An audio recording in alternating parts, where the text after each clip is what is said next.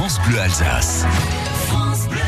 Et c'est le moment, pendant cet été, tous les jours sur France Bleu Alsace, de retrouver Clément Dorfer.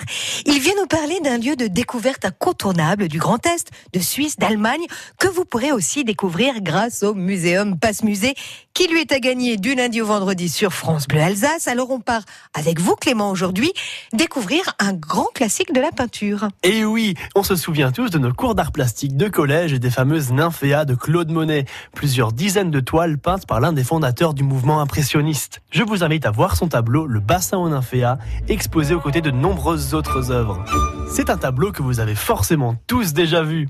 On y voit un étang, très fleuri, ça sent bon le printemps et l'été. La particularité de ces nymphéas, c'est aussi et surtout l'endroit dans lequel elles sont exposées. C'est une grande pièce toute blanche, toute en longueur, au bout de laquelle on voit à travers une large baie vitrée un véritable étang et des nénuphars qui créent une belle harmonie entre le tableau de Monet et l'environnement de la fondation Baylor de Bâle. C'est à ne surtout pas manquer, et avec des œuvres comme celle-ci et le reste de son importante collection, c'est un musée qui compte parmi les plus riches et les plus beaux du monde. C'est également un cadre magnifique parce qu'en plus des étangs, il vous offre un point de vue sur les plantations du vignoble rhénan. C'est une rencontre intéressante entre art et nature qu'on retrouve même dans l'architecture du bâtiment qui rappelle parfois la structure d'une ruche d'abeilles.